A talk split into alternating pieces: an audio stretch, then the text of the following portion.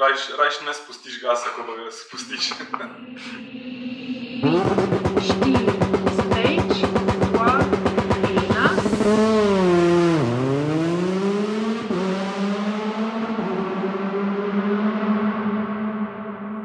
Ta hitri podcast, ki ljubi dirke. Z vami sem Uroš Modlic, v moji družbi pa lahko poslušate zanimive, znane in manj znane sogovornike, katerih skupna točka so dirke. Nova epizoda najhitrejšega podcasta je tukaj, tokratni gost pa Matej Grudnik. Letos smo ga na gorsko hitrostni dirki na Gorjance lahko spremljali v novem dirkalniku v Renault Clio klase E1, o katerem bo tudi danes največ govorila o tehničnih stvareh tega dirkalnika, kako je sestaviti tak dirkalnik v domači delavnici in kako je bilo, ko se je prvič pognal štarta z njim. Na spletni strani tahitri.si si lahko pogledate tudi fotogalerijo z njegovega nastopa na Gorjancih, kako je vse skupaj izgledal, dirkalnik v detajle, kako izgleda voznikovo delovno okolje, kako izgledajo aerodinamični dodatki na dirkalniku in pa seveda tudi fotke z akcije na stezi. Tako da najbolj za čim prej začnemo, čaka nas veliko, veliko zanimivih stvari za obdelati. Zdaj pa gasmatej, gremo. Ok, četrtek zvečer je, so v tvoji delavnici, glihkar so, sem videl, kako šrafate klijota, vidim, da imate dosti pestro. Pri takih zadevah glihem dela nikoli ne zmanjka. Ne? No. Tudi ko že misliš, da ga je zmanjkalo, ga ne zmanjka. Ok, pa da je pa kar začeti s tistim klasičnim prvim vprašanjem, kaj te pomeni dirke? Uh, dirke pomenijo sigurno eno sprostitev, en uh, adrenalin, ko ga daš ven na nek uh, legalen način. Tudi, pač, če so kakšni rezultati, pa jasno, kako pač zadovoljstvo, seveda. Eno z drugim, ja pač. Ja, pa sigurno, da je, je nek pač zadovoljstvo, ko, ko nekaj dosežeš, pa ko še posebej v tem primeru, ko pač imaš nek svoj izdelek, v bistvu, s katerim dirkaš, je, je to še toliko večji užitek, eh, glede na to, da pač predtem se vedno sprašuješ, na to, da si nekaj sam naredil. A, a bo to to, ne bo to to, a si kje kaj spregledal, a si kje kaj uh Mhm. -huh. narobe ocenil.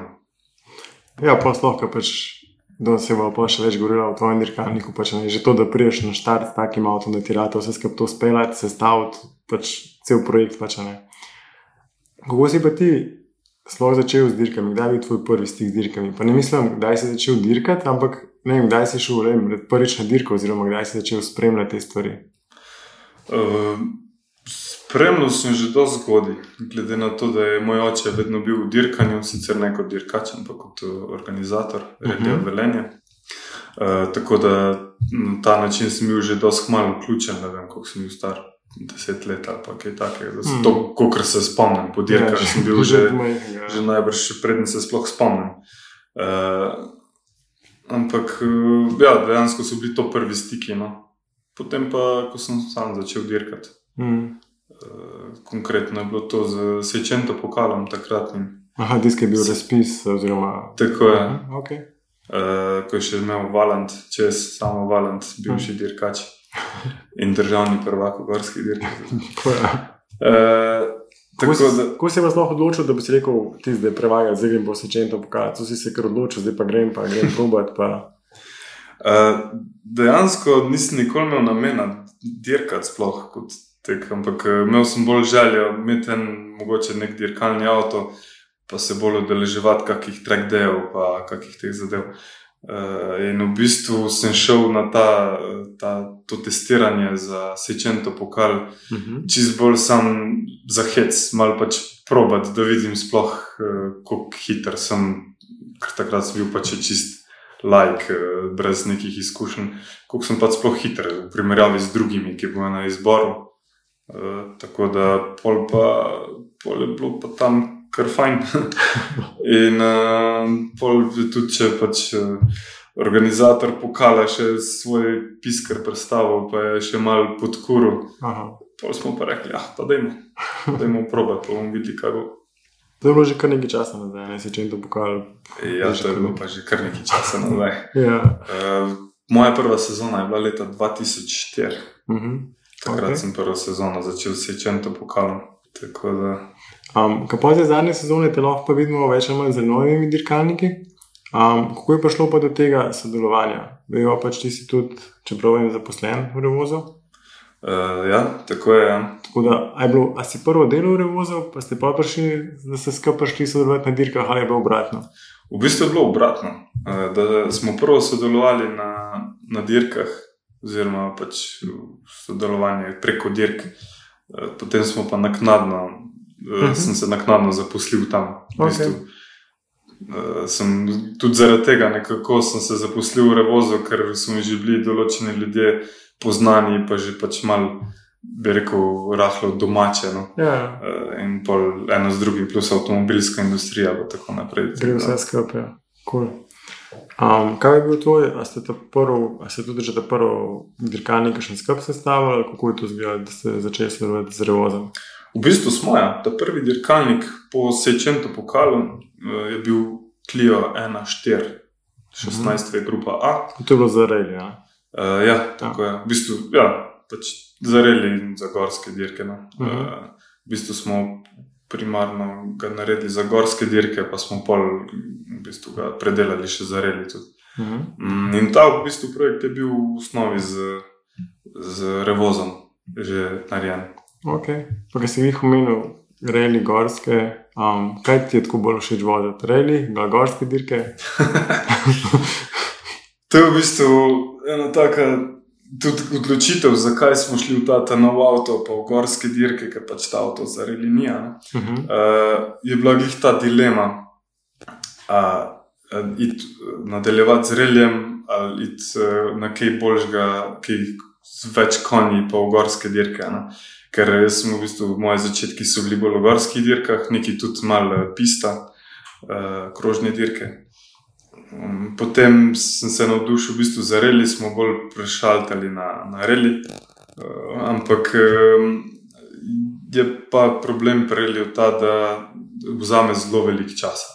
Mhm. Uh, tudi moraš imeti uh, večjo ekipo, uh, moraš imeti tudi sovznika, nekega ustaljenega, dobrega, uh, pa pač tudi več časa dejansko rabiš uh, za priprave, za popis, za celo dirko in tako Mhm. naprej.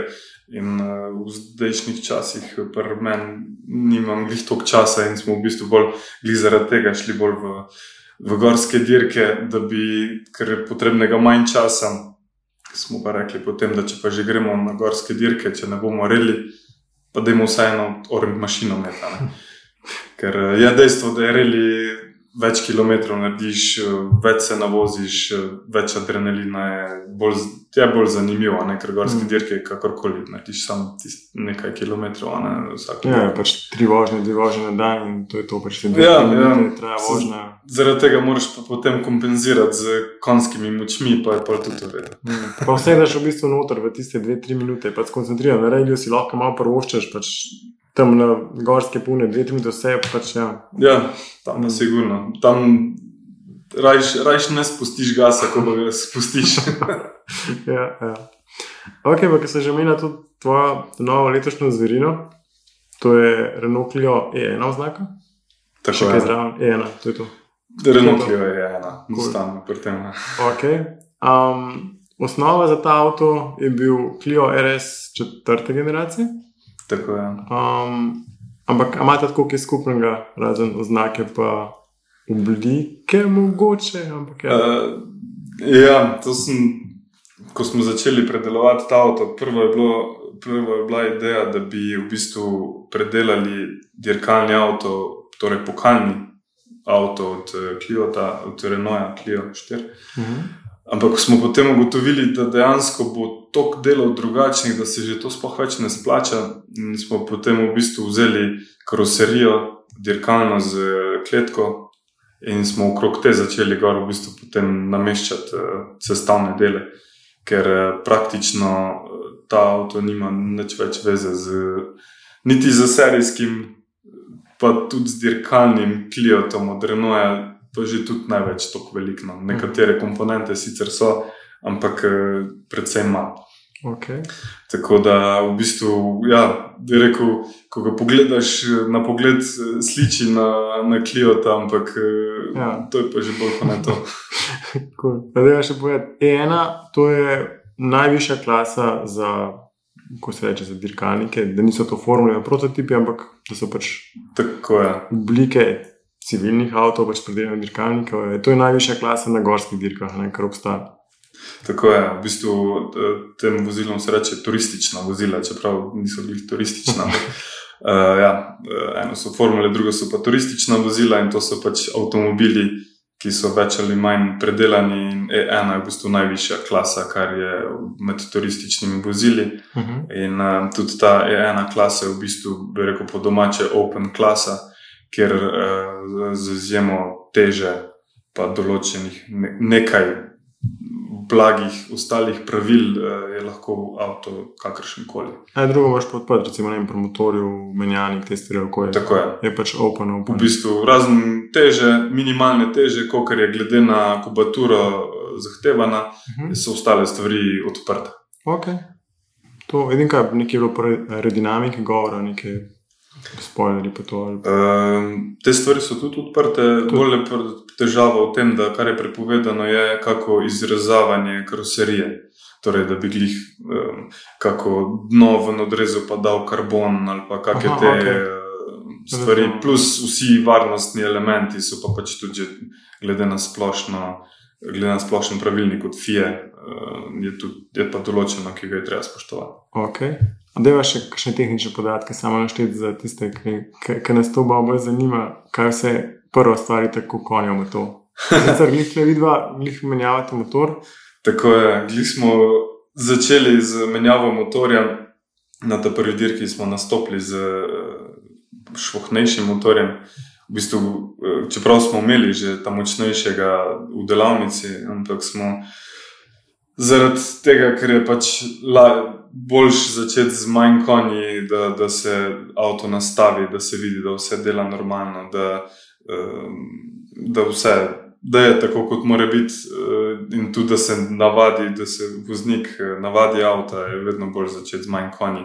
Ker eh, potem dvigovati konje je najlažje, ampak če pa greš v obratno smer, se lahko pa hiter. eh, Kaj zapleteš, ker eh, če preveč konjev, se začne marsikaj dogajati z avtom, in potem niti ne veš, kje je težava. Česa, je, ali so to amortizerji, ali je geometrija podvozja, ali je kaj, kakšna ta tretja stvar. In, um, zato smo se v bistvu odločili na ta način začeti. Okay. Tako da zdaj, kar se tiče karakteristik, ta, nov motor, m, ne vem še točno, koliko konjev ima, no? da to bomo videli, ko ga bomo dali na, na valje. Ampak eh, naj bi jih imel nekje med 500 in 600 konjev, Okay. Um prejšnji je bil pa koliko? 320. Okay. Tako je. Kaj to je dvolitrski benzinski motor, oba? Tako je. To je v bistvu 2 litra turbo eh, motor od Megana RS. Uh -huh. Uh, tako da in pa pač predelan, uh, v bistvu pač uh, po, po standardnih postopkih predelan bati, ojnice, Uh -huh. ležaj, uh, ventili, odmične gradi. Okay. Ma pa ta dirkalnik spreden pogon, ne? Tako je. Uh, sicer ideja je uh, predelati v štirikolesni pogon, zaenkrat ima še spreden pogon. Uh, vemo, da, da to nad s tako močjo bo problem, vsaj pri nižjih hitrostih, uh, pač ne, bo, ne bomo sposobni te teže prenesti na, na tla, ampak uh, imamo tudi uh, razna pomagala, kot traction control, pa, pa te Ok. okay. stvari. Uh, ampak zaenkrat je, glede na čas, pa vse skupaj situacija taka, ampak imamo v planu za prihodnosti, da bi dali štirikolesen pogon noter. Mm, ampak bomo še videli, kdaj, kdaj bo čas za to. Ker- Imamo drugače vse pripravljeno za štirikolesen pogon, eh, tudi zadnja prema je že narejena na tak način, da, Mhm. da omogoča tudi um, pesta na kolesih, so v bistvu ozobljena, tako da so pripravljena za pogonske vsi. Okay, prostor od zadaj za zadnji diferencial je pripravljen, da cool. je pol, recimo, narejeno. Ja. Kaj večina konkurentov, oziroma teh, ki se vozijo v vrhu ena klase, mislim, da imajo še kar štiri pogonosi. Ja, ta, te klase mislim, da imajo kar bolj kot ne vsi 4x4. kar je. Um, je, ampak ni, ni v bistvu odvisno čisto od eh, karakteristike proge. Ker določene proge, recimo tako je bila ta, ta zadnja gorsko hitrostna dirka Gorjanci, je taka specifika, da ti ta štirikolesni pogon niti ne pride tako do izraza, razen na štartov. Uh -huh. Ker je v bistvu cela proga je tretja, četrta, peta, šesta skupaj. ne bolj četrta, peta, šesta. In ko imaš te odprte ovinke, pa tekoče pri takih hitrosti, pa tudi s temi konji ne zavrti več koleso prazno. Ne. Hmm. Ko pa, ki se reče, ok, zdaj boste nekoč, oziroma čez čas boste dali noter štirikolesen pogon, kako pa sploh izgleda izdelava ta dirkalnika? Rekl si, prvo ste imeli školko. Um, pa pa kaj, zlagaš komponente noter, a te komponente, ne vem, to dobiš ne vem, od, ne vem, od drugih dirkalnikov, tudi recimo Renaultih, ali kako to zgleda, ali sami razvijate kakšno stvar. Eh, V bistvu velika večina teh komponent, kar imamo na tem dirkalniku, smo razvili sami in izdelali sami. Uh, začelo se je, dejansko smo začeli s tem dirkalnikom na tak način, da smo se odločili, da bomo pač naredili tak avto na osnovi Kliota. Potem sem pa na internetu najdel eno dobro knjigo od enega angliškega profesorja, ki uči v bistvu to geometrijo uh, dirkalnikov, uh, od osnove do, do vseh specifičnih stvari, tudi bolj kompleksnih. In sem v bistvu kupil to knjigo in, uh, in sem jo v bistvu začel brati. Istočasno sem pa uh, na računalniku, na podlagi tega, kar sem tam bral, sem v 3D, v bistvu kat, modeliral dirkalnik. Tako da v bistvu sem najprej cel dirkalnik, uh, v službi sem dobil 3D model od karoserije same, Mhm. Eh, potem sem pa v bistvu okrog tega pa začel zlagati vse komponente. Eh, Glede na tisto neko razmerje, širina, pa medostna razdalja, sem ocenil, koliko bo pač eh, medostna razdalja dirkalnika, kar je konkretno, recimo na tem avtu, je 60 mm, je medostna razdalja večja, kot pa No, no. na serijskem avtu. Ja. Ja. Smo v bistvu podaljšali avto in pa poširili tudi. Ja.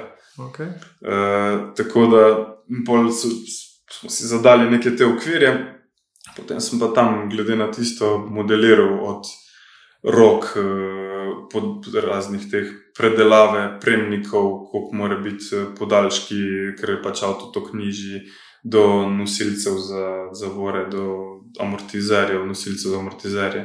Cela zadnja prema, ker zadnja prema ni več eh, toga prema, kot je v osnovi, ampak je v bistvu McPherson podvozje, eh, torej ločena, dve ločene roke Mhm. eh, in tako naprej. In to je bilo treba v bistvu vse zmodelirati eh, na, na 3D, Okay. da smo pol šli sploh v izdelavo in roki in vsega tega.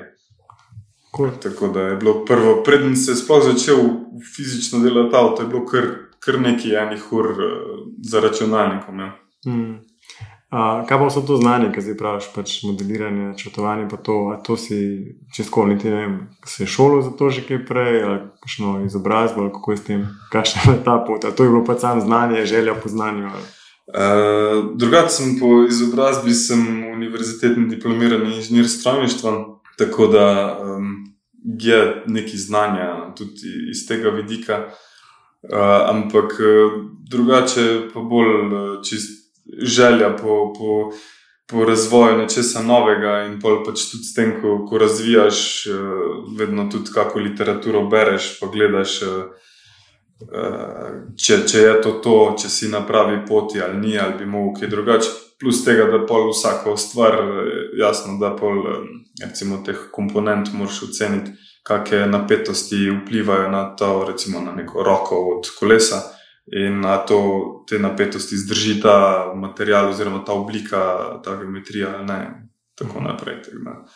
Ampak, ok, mi da smo pač dirkalnik, ki si razvil ti, pa oče, verjetno zraven pomaga, veliko je. je nekakšna ekipa, manjša ekipa, ki skupaj to razvijate. ali kako?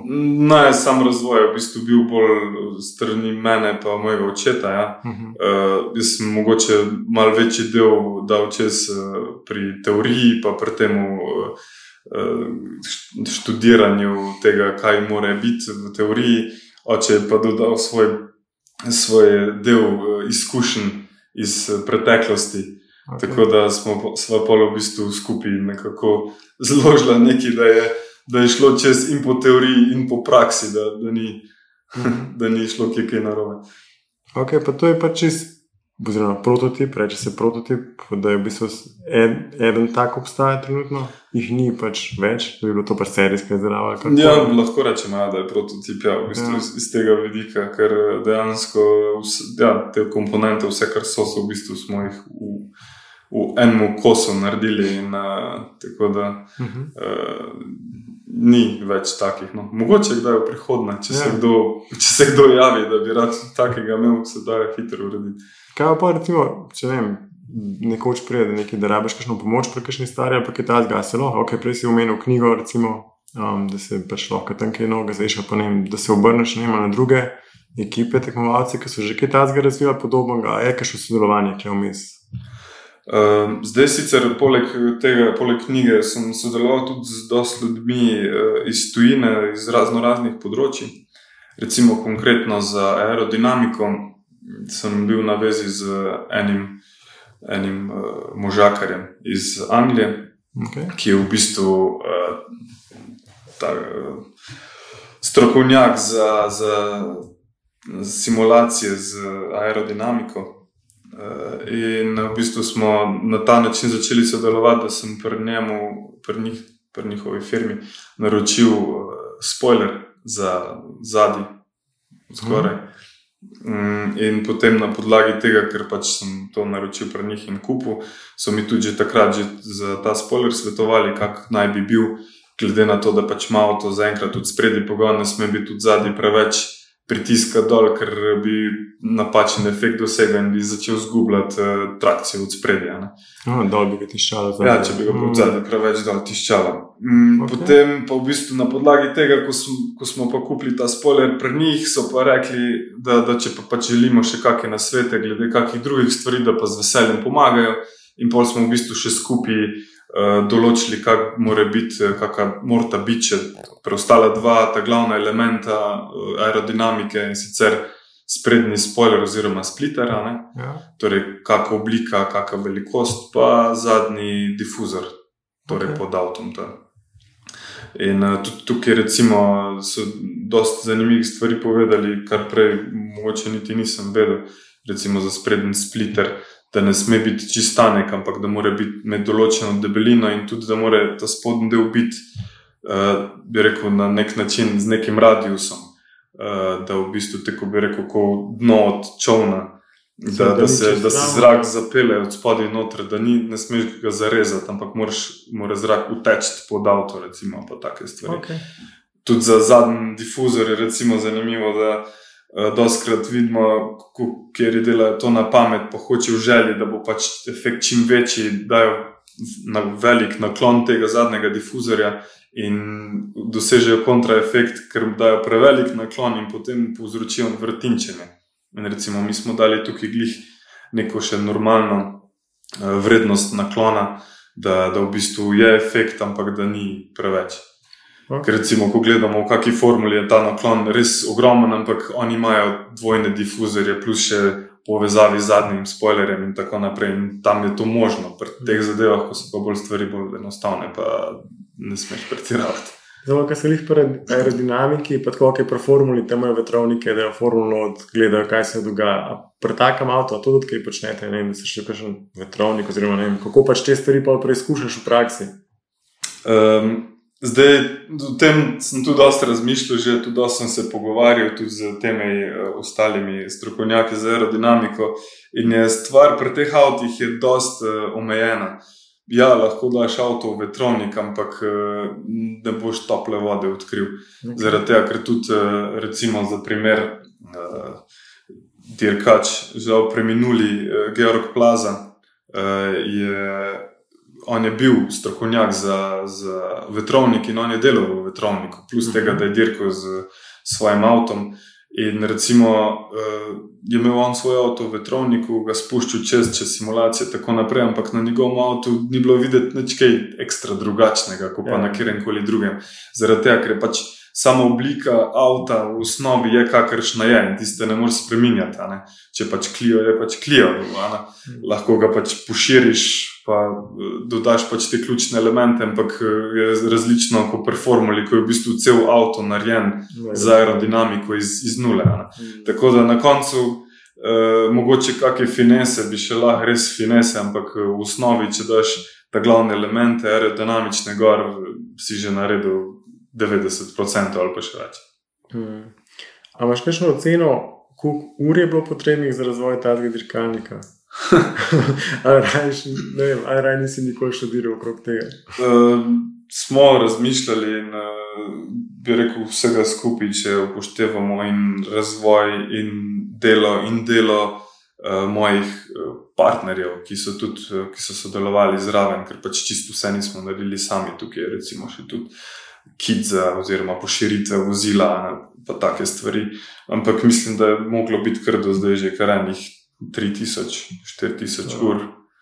Sploh to, v bistvu, pa, ko imaš tak projekt, v bistvu verjamem, da v glavi skozi razmišljaš o tem, da pač težko ko rečeš, ok, zdaj sem pa zaključil, grem ven iz delavnice, ampak greš ven iz delavnice, verjamem, da še kar noter. Ja, se je v bistvu tukaj se tudi ure nabere. Ni samo tisto delo, ampak je tudi, eh, tudi tisto študiranje na to, pa razmišljanje, pa ko si doma, pa ko si ne vem, kjerkoli.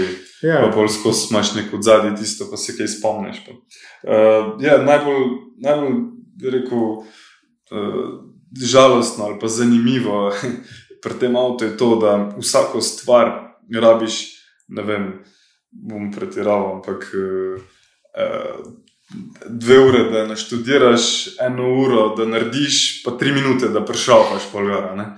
ja. In pač tako je razmerje za vse komponente, kar so, kar so tukaj na avtu. Da dejansko tisto, ta zadnja stvar, namestiti eno stvar na avto, je najmanj, kot vzame časa. Bolje vse prej, da pa pride do tega, je pa veliko časa potrebnega. Mm. Ampak tako, kakšna komponenta, ne vem, da si jo nač- načrtoval, razvil, pa da gor, pa si videl, da nekaj ne štima, pa greš pa spet nov krok narediš. ali- ali Uh, Kako razvijaš, ali greš pa po detajl, detajl pač. ja, v bistvu so bile tudi kakšne take stvari, ja, da smo pol naknadno videli, da, da bo treba kaj spremeniti. Sicer zdaj se ne spomnim konkretno, kaj to No, se, je ampak bilo. ja, je pač. Ampak ja, se zgodi. Ja, Vidiš te sigurno. kroge, pač, kaj vidiš. Ne gre- ki ne gre vse v prvo. No. Mm. Sicer uh, sem kar zadovoljen, ker večina stvari je šlo v prvo. Recimo, tudi vem, da v času razvoja najbolj me je skrbel eh, menjalnik, zaradi tega, ker dirkalni menjalnik eh, za to mašino ne obstaja, oziroma saj ne uh, tak menjalnik, kot sem ga jaz hotel imeti. In smo v bistvu mogli vzeti drug menjalnik, konkretno od dirkalnega Kliota za motor od Kliota. Okay. In smo v bistvu uh, zmodelirali ta koš od menjalnika, in potem tudi iz bloka aluminija ga dali poreskati ven, v bistvu čisto iz enega kosa, komplet cel, cel Ok. okay. ta del menjalnika. In v bistvu to me je res najbolj skrbelo, ker če to ne bi prvo pasalo gor. Je, je kar velik strošek, še enkrat nov tak kos narediti, ker je kos kar velik, ni glih majhen. Ja. Cool. Ok, in pa je bil dirkalnik sestavljen, bilo predstavitev in pa verjetno kakšno testiranje pred prvo dirko. Uh, ja, v bistvu smo mm, kar večkrat šli testirati, eh, ker smo hoteli, da, da ne pridemo na prvo dirko, pa tam odkrivamo, kaj so porodne težave. In um, smo šli ena parkrat uh, na, na dirkališče, sicer uh, žal v Sloveniji smo s tem kar omejeni. Uh, tudi dirkališče v crkvah uh, trenutno ni na voljo zaradi določenih komplikacij. Sicer. Žal, ampak uh, tako da upam, da bo v prihodnje kaj drugače. Ampak uh, ja, smo testirali, da, da smo odkrivali, kaj, kaj, katere težave so in, in so bile, jasno, da so bile. In sreča, da smo testirali, ker če ne bi, pol ne bi bilo na prvi dirki, ne bi šlo tako gladko, kot je šlo. Ko je bilo, ker si šel prvič na testiranje, ker pač ok, toliko časa, toliko vsega vložiš v ta dirkalnik, v v izdelek, pa pa ker si prvič na testiranju, ker se res pač pele z njim. Ja, je zanimiv občutek. No. Predvsem eh, čez cel, cel čas, eh, ko, ko razvijaš avto, pa ga delaš, skozi imaš v mislih, da sem kaj slučajno takega generalnega pozabo, kaj specifičnega, pa pomembnega, da sem čist pregledal, pa sem kje čist kaj narobe naredil in ko bom šel prvič probat, bo neki face narobe, pa bo ne vem. Ja. Karkoli se zgodilo. ne. Uh, tako da tisto je bil skozi en strah, tudi na prvi dirki je bilo čisto isto. Ampak uh, na srečo neki fejst na robe ni bilo. No. Mm. Tako da smo uh, res smo kar lepo začeli. No. Določene malenkosti so bile jasno. Uh, med drugim bilo treba tudi nastaviti uh, prestavljanje menjalnika, ker pač so ta obvolanska stikala z elektroaktuatorjem, se v bistvu izvaja prestavljanje na menjalniku in je to dosti natančno treba nastaviti, uh, ko pritisneš tipko, kdaj vzame užik na motorju, kdaj prestavi in tako naprej. Ok, pa po testiranjih se rekel, je šlo gladko, oziroma ste vzrihtali vse težave, pa so vi pa gorjanci. Tvoja Tako je. domača dirka, oziroma pač nov mest, trevo, so vse skupaj obklijo. Ja. Domača dirka in pač na prvi dirki kar takoj zmage za državno prvenstvo. Tako je. Um, Verjetno so zadovoljni, tako ja. Uh, ja, je bila prva dirka res, eh, rekel, tako sanska, da niti približno nisem pričakoval, da, bo, da, bo, da bom tak rezultat dosegel. Uh, potiho sem upal, oziroma računal, no, nekje, da bi prišel na stopničke. No, to, mm Mhm. -hmm. to sem si pred dirko zadal cilj. Uh, da bi pač bil zelo vesel, če bi prišel na stopničke, da je vsaj pač na prvi dirki, da stopiš, pa da dobiš en pokal, pa da rečeš, da je prva dirka, Ja. yeah. to je pokal iz prve dirke. Tako da polje pa po spletu okoliščin, tudi pa glede na tudi eh, delovanje avta, so bili rezultati dobri in je pol na koncu uspelo. Ja. Kaj pa ta primerjava, se bo kar rekla, pač ok, Bubnič je imel nesrečo, tako je drug trening, prvi Tako trening, je. drug trening. Um, ampak primerjava, pač oba sta v, en, v ena klasi, um, oba da imata pač prototipe oziroma take mašine, ki so pač narejene doma v delavnicah, cel kup enega dela pa to. Ampak preden, ne vem, ali, ali, ali si imel kakšno oceno ali pa ne vem, primerjavo, kje, kje se boš lahko recimo pred Bubničem pelil. Um, Ne vem, a, se- a, se- a se lahko to sploh oceni, tako pač, preden priješ na dirko, pa se zmer. Pač, Mislim, zdaj, eh, ja, realno gledano, glede na karakteristike mojega avta, pa njegovega, mislim, da ni bilo realno za pričakovati, da bi, da bi bil že takoj na prvi dirki hitrejši. a ne. okay. Glede na to, da imam jaz, eh, saj ta, ta slabšim motorjem, dejansko pol manj konjev, kot jih ima Mm. on. Uh, plus tega, da ima štirikolesen pogon, tukaj ga pač ni, hmm. uh, ni bilo neki realno za pričakovati. Ampak uh, zdaj, sicer glede na specifiko proge, je sigurno bi lahko bil uh, dosti blizu.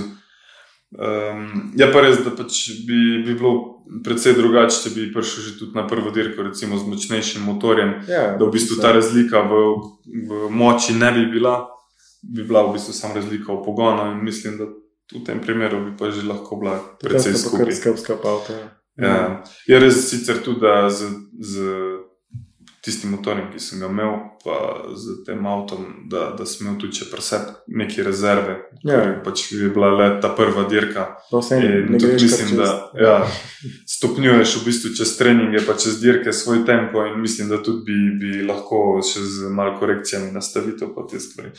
Uh, tudi dosegel še mm, kar precej boljši čas, no, ampak uh, tako da eno z drugim. Ja, okay, prva dirka, prva zmaga, tako, Tako da je začetek. Ja. Um, kaj pa od gorskih dirk, kje ti je najbolj všeč od stez, ki si do zdaj vozil? Uh, mislim, da bom rekel, da kar Gorjanci so mi kar najbolj nekot uh, ljubi. Predvsem uh, všeč mi je pri Gorjancih glih to, da, da avto kot sam ne igra tako zelo vloge, oziroma vsaj moč avta ne, lega, sigurno da ja. Mhm. Ampak eh, moč avta pa niti ne to, ker so skozi, ni veliko pospeševanj, so skozi neki srednje hitri, hitri uvinki, taki tekoči, eh, tudi nekih eh, dolgih ravnin ni z izjemo ene. No. Tam prečekano. Prečekana, eh, da bi bila ne vem kakšna pospeševanja. Tako da v bistvu iz tega vidika mi je ta proga precej všečna. Kje te bojo pa gledalci Pa mi letos, a te bomo lahko še videli na kakšni dirki, um, imaš kakšne plane za naprej? Ja, pač vidimo, pač dirkalnik je v delu, se sestavlja, ampak ja, imaš kakšen željo oziroma načrt, kje boš kje nastopil letos? Uh, ja, sigurno, želja je, sicer to, problem je vedno v tem, da eno so želje, drugo je realnost, pa čas, ko ga imaš, glede na to, da pač ni to profesionalen poklic, eh, žal pač treba tudi eh, to malo kompenzirati, Ja. ja. malo eh, vzeti v zakup, še, da ni toliko časa samo za to. Tako da nekako ciljamo, oziroma upamo, smo si zadali cilj, da bi šli na Bozet, gorsko dirko na Hrvaško, tako da zdaj zlagamo avto skupaj, da damo drug motor noter. Potrebno je še iti z njim na, v Avstrijo, konkretno gremo na Remap, torej na valje, da se ponovno nastavi elektronika še na, ta, na močnejši motor. Mm. Potem Ja. pa upam, da bo časovno zneslo, da pridemo na Bozet z ta, ta večjimi konji, pa z, Cool. z navitim avtom. Ni to sam, pač predstavljaš motor čez noč, pa gremo, ne, pač cel kup stvari. Ne, žal, žal ni to. to. Uh, tako da je, je potrebno, če hočeš, da je to konkretno narejeno, da ni kakih težav, da tudi ni kakega rizika, da bi zaradi eh, slabo nastavljenih parametrov v elektroniki prišlo tudi do okvarjen motorja, Mhm. je treba to narediti, ja, nimaš kaj. Ja. Če si, kot si rekel, ko si zastavil že cel projekt, tako vse skupaj moš pač vsako detajl, vsako podrobnost pač all in. Pač in Ja, ja, se da- seveda je, je treba. Če, pač, če, si, če delaš na tak način, imaš dosti večje šanse, da pač na koncu nek rezultat, pa da ni problemov, pa da ni kakih pač okvar, pa teh stvari. a ne. Mm. In uh, zato tudi na ta način uh, smo v bistvu tudi pol po Gorjancih spustili zdaj pač dve dirke, oziroma eno smo že spustili, to drugo, Ilirsko bistrico, bomo tudi skoraj sigurno. Ne? Mm. Uh, tako da smo si pol zadali za buzet za cilj. Ja, da pa zrišete avto, tako da se zagre, pa da vse klapa. Je kul, cool, fajn. Um, hvala ti za pogovor. Ni Ja. za kaj, z veseljem. Tako da um, pa srečno na dirkah naprej, upam, da se vidimo na gorski kašni čim prej. Pa hvala. Hvala tebi. Pa sem spet zvedel, oziroma smo zvedeli cel kup novih stvari, tako o samem dirkalniku, kot tudi o Mateju. Upam, da vam je bil tale pogovor zanimiv, da vam je bil pogovor všeč. Lahko mi napišete kakšen komentar ali pa stisnete kakšno oceno na Facebooku, prta hitrih, ki imajo tudi svoj like page. Če še kdo ne ve, pa ga ni po lajku, peti ga polajkat. Lahko mi tam napišete, kaj vam je pri podkastu všeč, sem vesel itak vsake pohvale. Sprejemam pa seveda tudi konstruktivne kritike, kaj, kako in zakaj. Če vam je pa neroden po Facebooku pisati, mi pa lahko pošljete tudi mail na infoafnatahitri.si. Pa podcast seveda lahko tudi ocenite v Apple podcastih, če ga slučajno tam poslušate. Bom zelo, zelo hvaležen za vsako oceno. Se upam, da vas večina podcastov posluša preko aplikacije za podcaste na telefonih, ker to je res tak simpel način se naročiš na podcast, kjer ga želiš poslušati, in pol vsakič, ko prije nov del, dobiš obvestilo, da so recimo za tale podcast novi ta hitri na voljo. Se tudi sami dol zlodajo, tako da si daš pol sam še slušalke gor. Ali pa priključiš telefon preko Bluetooth povezave na radio v avtu in poslušaš nove zanimive stvari iz sveta avtomotošporta pri nas. Pa še ena stvar, ki mi tudi zelo, zelo veliko pomeni, sploh zato, da tale podcast sliši čim več ljudi, širanje oziroma deljenje med prijatelji, da še kdo, ki ne pozna teh hitrih zvezanih, pa lahko posluša tele pogovore. Tako da najlepša hvala vsem skupaj za ocene, komentarje, šere, pa se šli smo spet k malu. Hvala, da ste v družbi teh hitrih. Pri takih zadevah glih dela nikoli ne zmanjka. Ne? Tudi ko že misliš, da ga je zmanjkalo.